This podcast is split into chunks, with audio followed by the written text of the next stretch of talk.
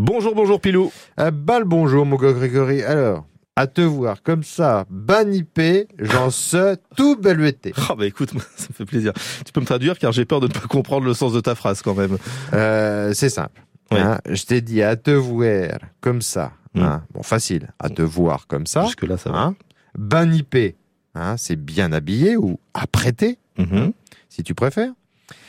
Et j'en sais tout beluété. Alors, beluété, c'est un magnifique mot de notre langue méniote qui veut dire scintiller, tu vois, quand Ah ça oui. provoque des éblouissements. Alors, attends, vois, attends, de attends. partout des étoiles. oui, oui. quoi, je t'aime beaucoup euh, Pilou. Je provoque quand même pas cet effet sur toi quand même, non?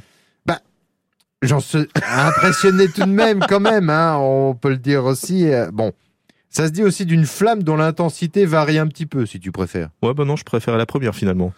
Ah bah attends, attends, bouge pas, j'en ai une dernière. On le dit aussi pour ceux qui vacillent, tu Ouais. vois, ou qui s'affaiblissent. Mm. Hein, le pauvre gars Grégory, mon vieux, il belouette. Ouais, ouais, bon Hein bah merci beaucoup Pilou, mais, mais vraiment, vraiment, je préfère les sentiments hein, de toi à moi. À ah bah oui, bah à tout bateau, mon Grégory, à adopter, en tout cas, adopter ce mot beluetté, hein, rien que pour le côté succulent à prononcer. Il est magnifique.